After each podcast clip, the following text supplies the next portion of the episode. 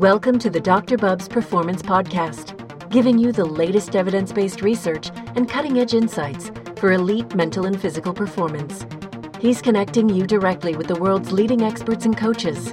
Here's your host, Dr. Bubbs. Hey everyone, welcome back to the Dr. Bubbs Performance Podcast, evidence-informed, practical-based. This is Season 2, Episode number 38, and with the backdrop of the NBA and NHL preseasons, I thought it would be a great time to talk about heart health and cardiovascular screening, the types of tests that happen all the time in the NHL and NBA training camps, as well as the athlete heart, or hypertrophic cardiomyopathy. Today's guest leading us through the discussion is Mr. Tony Manci, clinical physiologist with decades of experience working with the NBA's Milwaukee Bucks.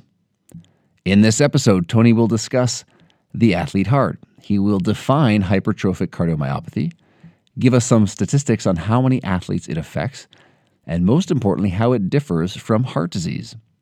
He'll also discuss sex differences, deconditioning, and how the type of sport, endurance versus power, can also impact risk.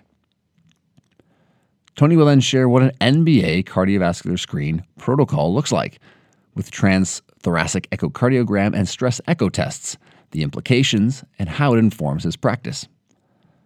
And finally, we'll round things out with a discussion about coronary heart disease, the leading cause of mortality worldwide. Tony will talk about some modifiable risk factors, what you can do about it, and of course the benefits of aerobic training and HIIT training as well. Terrific insights here from Tony, a boots-on-the-ground clinician. You can link to the studies discussed and a podcast summary in the show notes at drbubbs.com/podcast. If you're interested in more on this topic, then definitely circle back and check out Season 1, Episode number 14 on HIIT training for health and performance with Dr. Martin Gibala, and Season 1, Episode 28 with Dr. Kate Shanahan, former LA Lakers team doctor, for a discussion on nutrition and health. All right, new listeners, welcome aboard. For all our regulars, thanks for tuning back in. We've got a fantastic list of experts teed up for this fall. You definitely won't want to miss that. So if you haven't already, then definitely subscribe on iTunes, YouTube, SoundCloud, whatever your favorite podcatching platform is, and you will get all the latest updates. Or, of course, if you just want to support the show, that's a big help as well.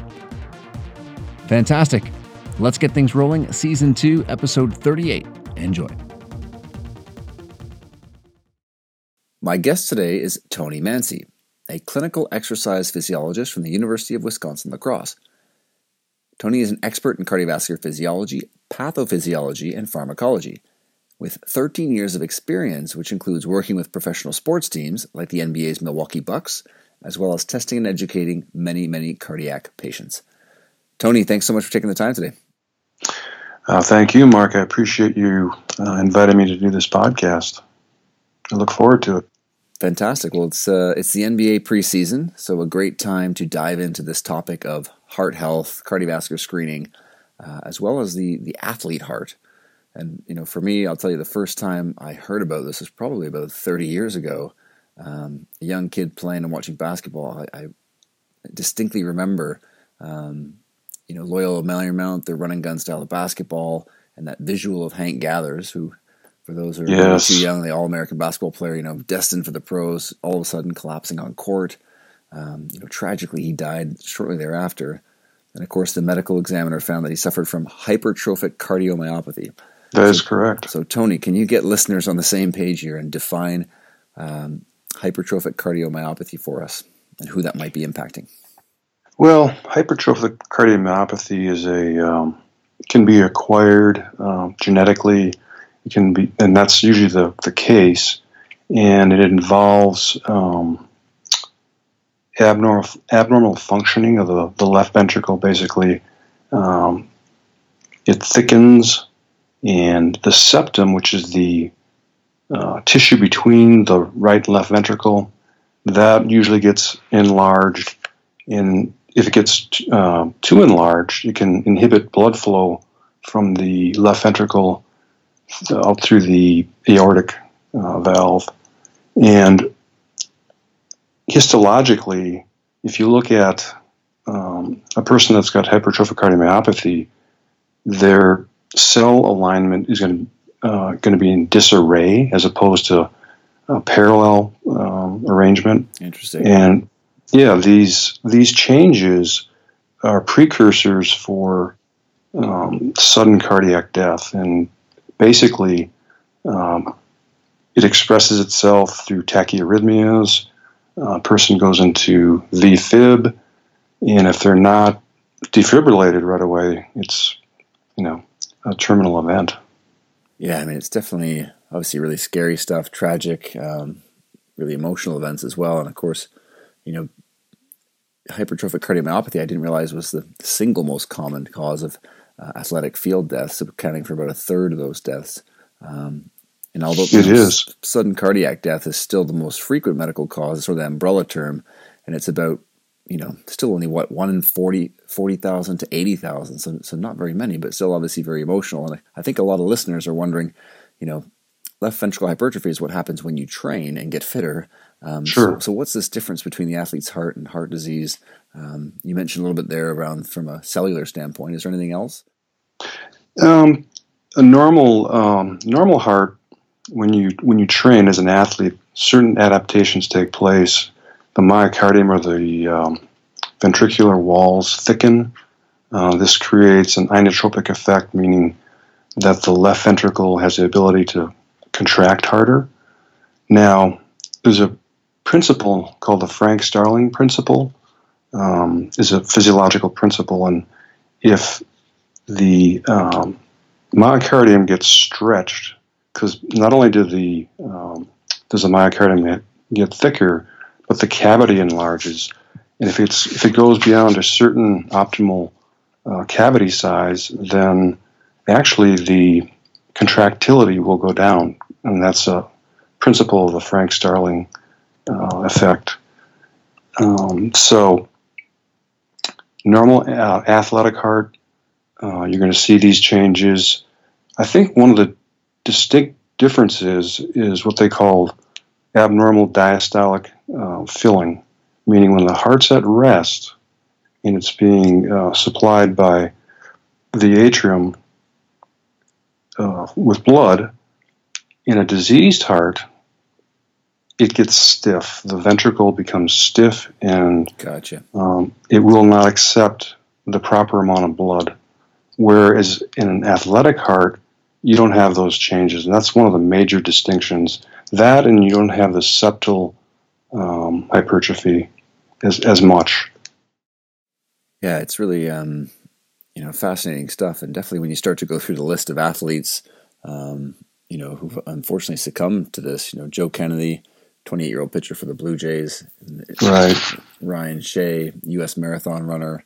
Damian Nash, Denver Broncos running back. Jason Collier, Atlanta Hawks center. Thomas Arian, San Francisco 49ers offensive lineman. Sergey Zaltok played in the NHL. Miklos Fair, a Hungarian soccer pro. I mean, you know, there's far more people on here than we would think. And those are the high profile cases, you know. Exactly. One thing I want to mention, Mark, is that it's common. It's more common in males. It's more common in African American males, and surprisingly, it's more common in men's basketball and soccer. Interesting. Yeah, that's the epidemiology behind it. Yeah, it was good. It was dovetailing into my next question, because around sex differences, I noticed that in highly trained females, you know, rarely showed any kind of absolute left ventricle wall thickness. And, you know, a recent study showing that 600 elite female athletes, and none of them had this, whereas, you know, in that, especially that gray area of 13 to 15 millimeters. And, right. And you mentioned obviously men, and of course, you know, basketball, soccer. Is there anything in particular in those sports besides ethnicity, background that might be predisposing? You know, that's a good question. I don't know the exact answer to that. I just know that epidemiologically, that's what seems to be the most common in these type of athletes. And are there others? I've noticed some other sports as well. We saw, you know, rowing and cycling, obviously, you know, very aerobic sports commonly associated with the, you know, increased left ventricular wall thickness. Right. But surprisingly, a lot of the power sports, weightlifting, wrestling, are not, they don't see these increases above, you know, 12 to 13 millimeters. No, it's you'd think so, but that's not the case. You know, there's other etiologies. The most common is hypertrophic cardiomyopathy, and then the subset of that is hypertrophic obstructive cardiomyopathy, where you have that intraventricular septum really kind of inhibiting blood flow. Beyond that, the second leading cause is anomalous coronary arteries, where the normal coronary arteries, maybe there's a deviation from the origin. They could have abnormal shape or size, and this can lead to myocardial ischemia and then eventually tachyarrhythmias.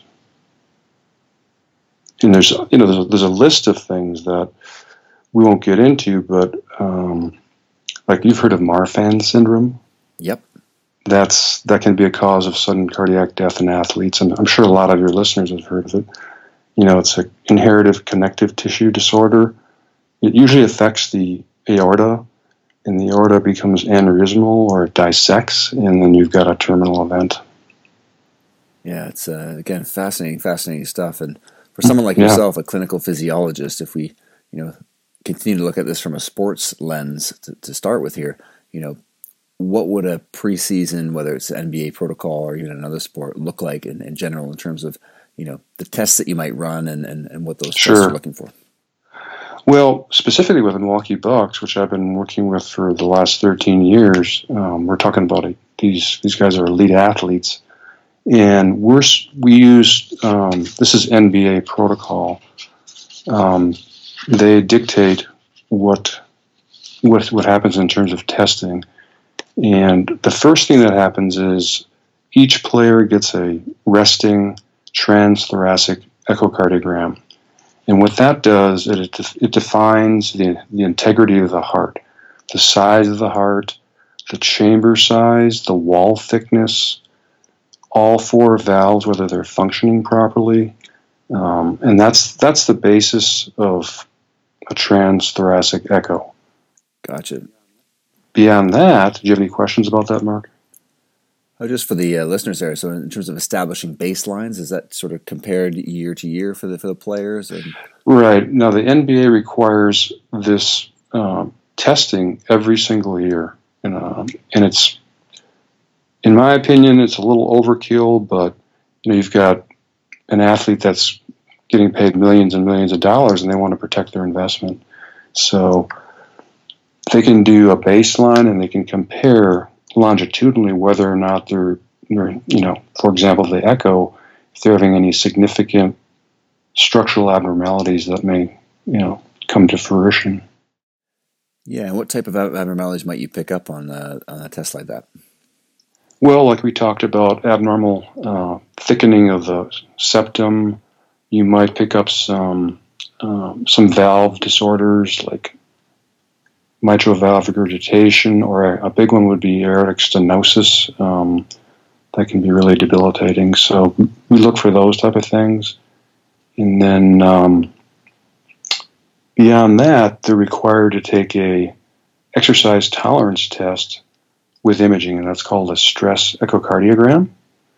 Mm-hmm. And they get on a treadmill, and we have them do a treadmill test according to the Bruce protocol, which every 3 minutes we increase the speed and the grade, and we monitor continuously their heart rate, blood pressure, and we look at, first of all, before they even get on the treadmill, they do a resting echo of the left side of the heart only, and they do it in several different views, and it looks at we're looking at the contractility of the heart. If you've got any issues with the blood supply to the heart's not going to be contracting properly, and that shows up at rest and at peak exercise. So an athlete will get on the treadmill, and gradually every 3 minutes we increase the speed and the grade, and we want to get that, according to NBA protocol, their heart rate has to be above 85, and they like more towards 95%. At that point, when we hit that parameter, there's an abrupt stop. They lay back down in bed, and there's an echo person right next to the bed that does the resting echo and also this peak echo. It's a sudden stop. They image the heart at peak exercise, and they can look at the wall motion, and they can determine whether or not there's any abnormalities in the contractility of the heart. So those are the two big, the resting echo and the stress echocardiogram, that we can look at and see if there's any, abnormal wall motion or any structural integrity problems. Terrific. And are there certain arrhythmias, Tony, that just require sort of monitoring by the medical staff versus, again, you mentioned stenosis previously, things that might jump out where the player might need to be referred for more medical testing? Well, what we're looking for, again, would be tachyarrhythmias. Now, most people, when you get them on a treadmill and you're monitoring, they might have premature beats, atrial premature beats. That's totally normal. You're secreting more catecholamines when you start to exercise, and makes the myocardium more irritable. But we're looking for, especially when they're exercising, does their blood pressure go up on a linear basis, the systolic blood pressure? Because the normal response would be, with increasing workloads, your systolic blood pressure goes up. Your diastolic stays about the same, and there's plus or minus standard deviation, maybe 10 beats a minute. So that's one of the parameters we look at, along with the contractility of the heart. Fantastic. Well, I mean, we've definitely covered here the athlete heart, hypertrophic cardiomyopathy, and how medical staff, for a professional team or collegiate team would be screening for this. Sure. But maybe we can zoom out here a little and talk about how, exercise is indeed obviously one of the most powerful tools for improving heart health. It's been associated with beneficial changes in most cardiovascular risk factors, right? Like including lipids, things like blood pressure, insulin sensitivity, weight management. So can you maybe talk to listeners now about, just the normal and positive adaptations to aerobic training? Well, sure. Centrally, meaning in the heart, the heart cavity enlarges, and that allows for greater filling capacity, and that would increase your stroke volume. And by definition, heart rate times stroke volume equals cardiac output, the amount of blood that's circulating at any given workload. So if you can increase the chamber size, increase stroke volume, then what happens is a trained athlete, their heart rate will decrease because you've got this cavity enlargement. But you're still maintaining the same cardiac output. That's one of the things that happen on the periphery, meaning in your tissues.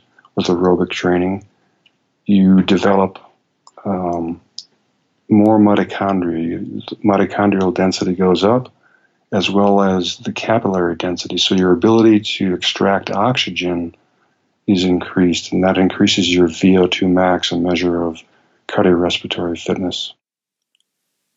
Yeah, so important for, athletes obviously to have a baseline level of aerobic fitness no matter what the sport, and of course, general populations as well, especially today with sedentary living being just sort of the norm and people not getting enough movement.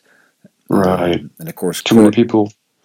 Excuse me, Mark. I just wanted to interject here. Yeah, for sure. I see more and more, but it's kind of sad. You see these younger people that are developing type 2 diabetes at a younger age, obesity at a younger age. And when I was growing up, my brothers and I were always active, out playing. Now, unfortunately, people are on computers, they're playing video games, they eat at fast food places, and obesity is an epidemic. 70% of the population in the U.S. is considered obese. Yeah, it is amazing how in the last 4 decades things have changed so dramatically. In the U.K. this year, in London, they had one of the hottest summers on record for the last 40 or 50 years. And I think that they had a picture of a beach, I think it was in the 1970s, to show the last recorded very warm, hot summer. And it was amazing because when you looked at the population, it was a shot of hundreds of people on a beach, and it was difficult to find an overweight or obese person. You sort of had to look really closely. Mm-hmm. And it's amazing how 4 decades later, you know, that same photo is just a totally different image. And like you mentioned, just the environment around us, the food we're eating, lack of movement, and of course, no surprise, coronary artery disease, you know, leading cause of mortality worldwide. And exactly. Course, you know, a bit like you mentioned before, there's some non-modifiable risk factors like age and genetics that can obviously increase risk. But what about some of the modifiable risk factors, the ones that people can do something about? Can you list off a few of those? Well, some of the modifiable risk factors would be your blood lipids, for example. With exercise, you can actually increase your HDL. That is the good cholesterol. It takes cholesterol from your arteries and arterioles and bloodstream and brings them back to your liver. It takes the LDL back to your liver to get metabolized. So you can affect your blood lipid profile with exercise.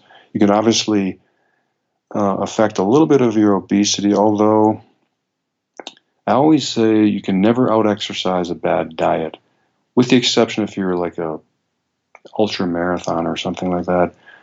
You can eat 6,000 calories a day and you'll burn it all up. But for the average individual, exercise, in my opinion, is good for weight maintenance, but it is not really good for weight loss. Yep. The other big one would be smoking. I mean, that's a definite no-no for cardiovascular risk and pulmonary risk and cancer.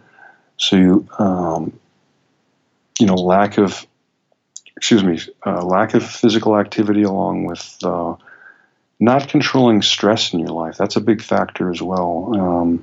You need to take time to either meditate, read, whatever it takes to try to calm yourself down, center yourself so that you're not so stressed out. And today that's sometimes easier said than done.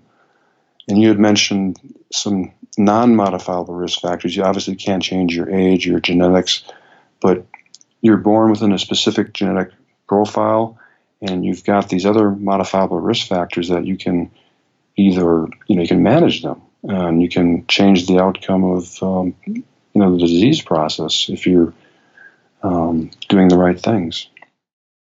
And Tony, for yourself in clinical practice working in the general population, what are some of the things that you would see, in assessing heart health with patients? Sure. Well, we look at what I call the index of suspicion. If somebody, is coming in and they're younger, they don't have a family history, so their index of suspicion is pretty low, but they're having maybe some atypical symptoms, atypical angina, which means they're having maybe angina at rest and not with increasing workloads. We'll do an exercise tolerance test, a Bruce protocol test on these individuals, monitor their heart rate, continuous EKG, blood pressure, those type of things, but without imaging. Now, if you get somebody that has a different risk factor profile, then there's a myriad of different tests, imaging tests, that we can use to determine whether or not these people in actuality have coronary disease. One of the tests would be the stress echo that we talked about before. Mm-hmm. A person that's got compromised coronaries, you may not see it at rest, and that's why we kind of do a resting echo first, and then we get them on the treadmill. But at peak exercise, when you've got a imbalance in coronary supply and coronary supply versus demand, you've got a situation where it creates ischemia, and what will happen is the left ventricle will not be contracting robustly like it should. Some other testing that we do, and unfortunately nowadays, because of the obesity epidemic, in our clinic we've bought a PET scanner, and that kind of can, if you've got somebody that's remarkably obese, we can put them in the PET scanner, give them a radioactive isotope that travels to the heart, and it will not travel to areas that have stenotic or closed areas, and we can look at that. and determine whether or not the person's got coronary disease. And the next step after that would be, if it comes out positive, then we take them to the cath lab and do an angiogram, which, you know, you don't want to take an angiogram as invasive. It's expensive. So we do this other testing ahead of time. If it becomes a situation where it looks positive, then the next step would be the angiogram.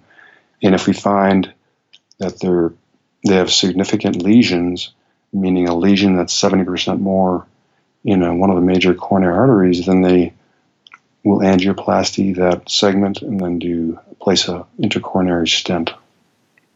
Yeah, it's definitely amazing what we can do from a technology and procedure standpoint. On the other side of the spectrum, unfortunate that it sort of gets to that point. And for yourself, working with patients and clients, what are some of the things that you try to reinforce to help people, get their heart health back on track? Well, obviously you want to stress, get out there and be active. If you're a smoker, quit smoking. You're the diet expert, but I always, I lean towards the Mediterranean diet, which is, a diet that's, limits your red meat intake, kind of stresses plant-based foods, fruits and vegetables, whole grains, legumes, nuts, replacing bad fats with, which are the saturated fats with olive oil, canola oil, and then eating fish and poultry at least twice a week. So, and again, you're the expert in nutrition. But when patients ask me, that's kind of what I direct them to. One thing I want to backtrack here, Mark, too. We were talking about sudden cardiac death, and I think this is really important. And I see it more and more in gyms, in other arenas where you're seeing defibrillators, automatic defibrillators that are standard operating procedure, because one of the first things you need to do if somebody goes into a cardiac arrest is put one of those defibrillators on them. It'll automatically determine whether they need to be shocked. And if so, it'll shock them back in, hopefully into a normal, what they call sinus rhythm. Yep. It detects whether or not they're in VTAC or VFib, ventricular fibrillation, which is, can go down the path of asystole and death. So it's really important, and I see a lot more of it in public places where they have automatic defibrillators available for people. And it's minimal training to use it. Yeah, no, great points. And definitely for people who have facilities, gyms, et cetera, definitely familiarize yourself with that. And also check the batteries as well. I mean, I know that's another one that can creep up on people when they're not being sort of replaced. And the beauty of those devices, as you mentioned, is just they're very straightforward in terms of being able to operate them. I mean, it really... leading you through the different steps, which is terrific. And you'd mentioned diet, and obviously, hugely important. And there's a recent study here in Europe showing that the processed food intake in the UK, in terms of the percentage of household income, was about 50% of all the food. And when you went down to places like France, you were down to 15%, and when you were in Italy, it was 12%, in Spain, it was 16%. So it was amazing how, for folks just getting away, and of course, all those places have much better heart health outcomes. Outcomes, I'm sure, are a lot better. So it's amazing how just getting back to real food is a phenomenal first step to go. On the exercise side of things, obviously, building an aerobic base is a good place to start if people are unfit. Just as you mentioned, getting out, getting active, and you want to make sure if you're starting an exercise program, Mark, that if you're new to it, you want to make sure that you go to your primary care physician, get clearance. And what you want to do is start out slowly and do it progressively. You don't want to hit the gym and go 90 miles an hour right away. You want to do this as a slow, progressive increment. Perfect. Yeah, I was going to dovetail into my question around, do you have any protocols or suggestions on how people can start out or progress their aerobic training to get themselves back? Well, the American Heart Association and the World Health Organization, they're recommending adults 18 to 64 exercise at least 150 minutes a week of moderate intensity aerobic physical activity, or they say you can do the same thing but change the intensity, and then you can decrease the minutes to 75. And then along with that, they want you to, and of course, those involve the major muscle groups when you're doing aerobic training. And they're also saying resistance training is important. That's important for maintaining healthy bones, especially for women postmenopausal, and just maintaining functional capacity as you get older. Those are some of the recommendations by the big organizations. And I think you've had podcasts on HIIT training in the past, and yeah, Martin Gibala. Yep, he's the Martin Gibala et al. Are the experts in that area, and that's a proven entity. They've done a lot of research on it. It's high intensity interval training where you can condense your workout from, you see people in the gym working out for hour and a half. Well, a lot of people don't have the time to do that. And if you follow these protocols where you, for example, in my own experience, I'll get on a stationary bike, I'll ride at a moderate intensity for a couple of minutes, get off the saddle, and go to like almost 100%, capacity for about 45 seconds, and then sit back down on the saddle, have an active recovery, and go through that cycle for about 15 minutes.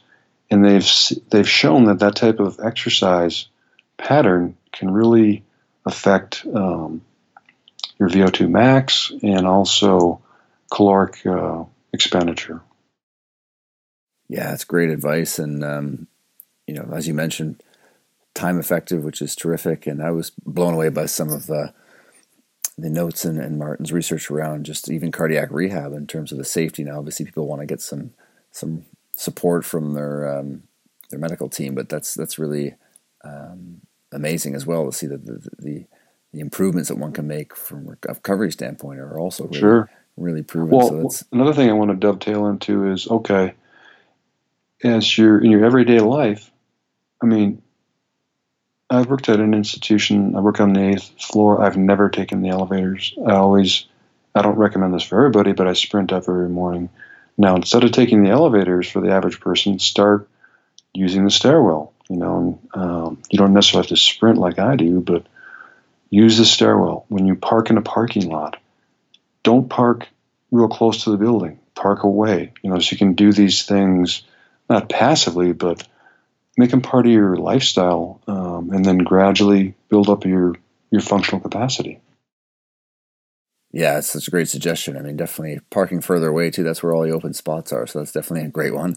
And I'm always amazed, too. I mean, when we talk about environment for food, it's a little bit the same with activity and movement because, we kind of hide the stairwells in all these buildings. If you go into office buildings, downtown Toronto and the major cities, it's tough to even find the stairs. So it's amazing how, I've got a few clients who are architects and kind of redesigning a lot of these buildings to make climbing the stairs even more appealing and accessible is key. But definitely do a little homework, find out where the stairwell is, and get in there. And it's amazing how even just one trip up the stairs and building your way up to getting up those 8 flights or whatever it might be is, as you mentioned, just a great way to bang out the, basically like a HIIT workout, but you're getting one good set, right?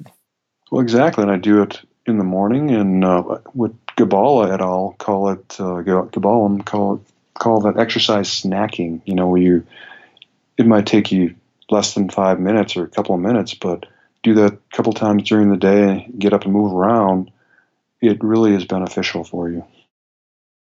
Yeah, it's funny. I get over here in London in the Marylebone Station, a train station in London, and I get some funny looks. There's a staircase that's got to have maybe 120, 150 steps, and take those 2 at a time all the way to the top, and everyone on the escalator sort of looks at you like, "What's that person doing?"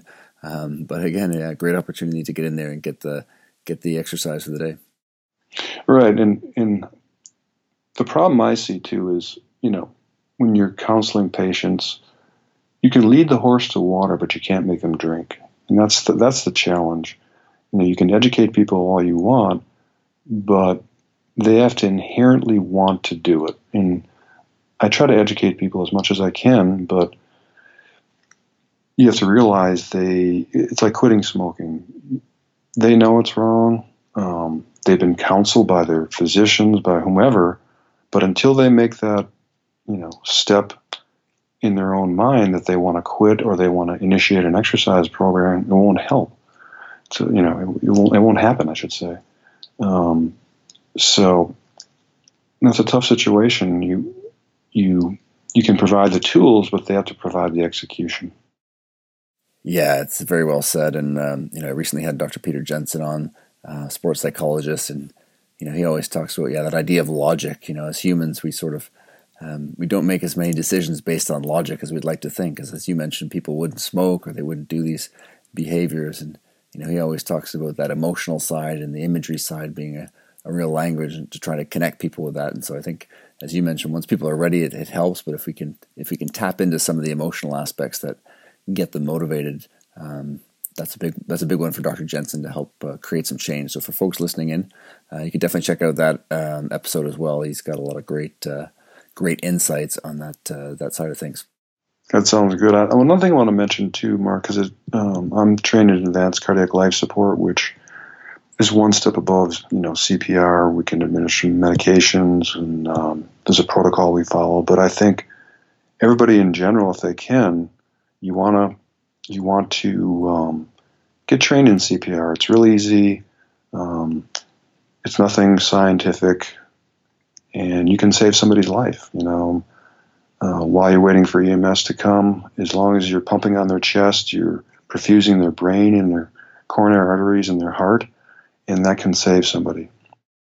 Absolutely, 100%. That's a great suggestion there, Tony. And definitely want to respect your time here. So before we wrap up, last couple questions for you. Sure. One of them's on the evolution of research in the area of the athlete heart and sudden cardiac death. Where do you think we might be in the next 5 or 10 years in terms of, whether it's diagnostics or some type of advancement? Well, I think, they're looking at doing more genetic testing. I think for sure if you have somebody, a family member that has a history of cardiomyopathy, that, more genetic testing is going to be available. That's one, I think, area that people are going to look at. Fantastic. And to round things out here, Tony, from 30,000 feet, if folks are listening in and potentially struggling with being, overweight or know that they've got high blood pressure or some of the other risk factors that we talked about, what's a simple tip that you can give to help get people started in the right direction? Well, I guess, a simple tip would be,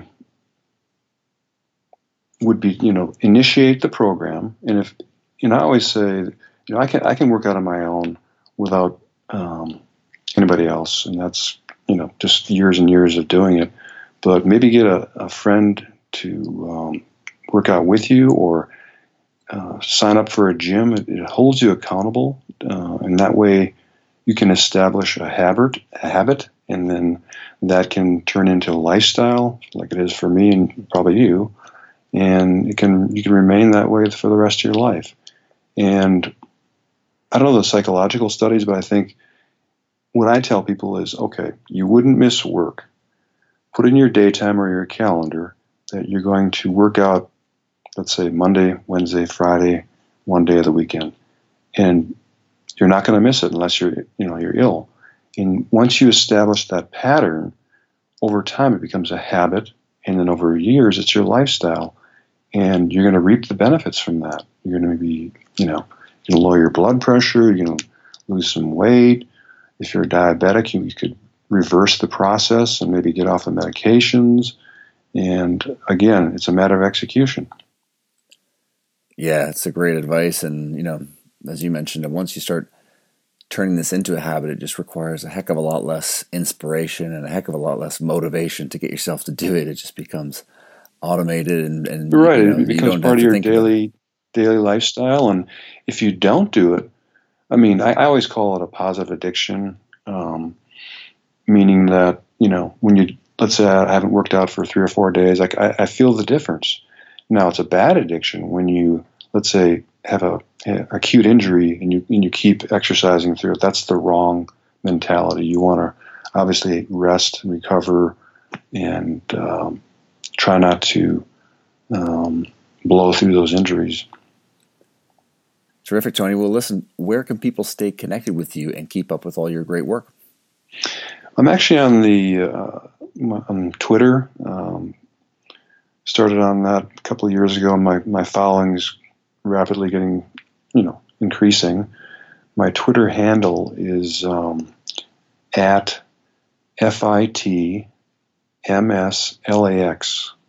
If they want to log in and look at my Twitter feed.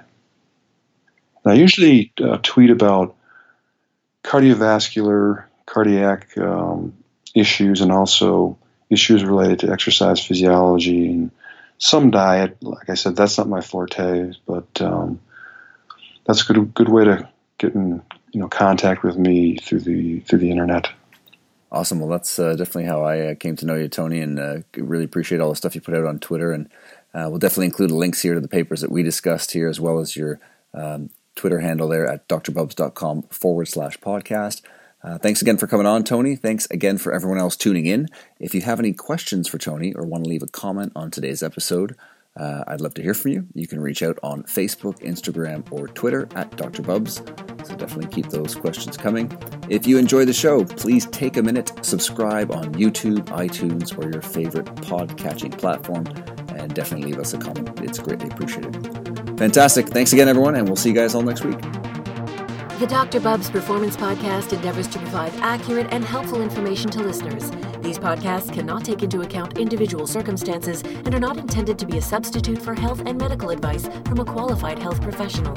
You should always seek the advice of a qualified health professional before acting on any of the information provided by any of the Dr. Bubbs Performance Podcasts.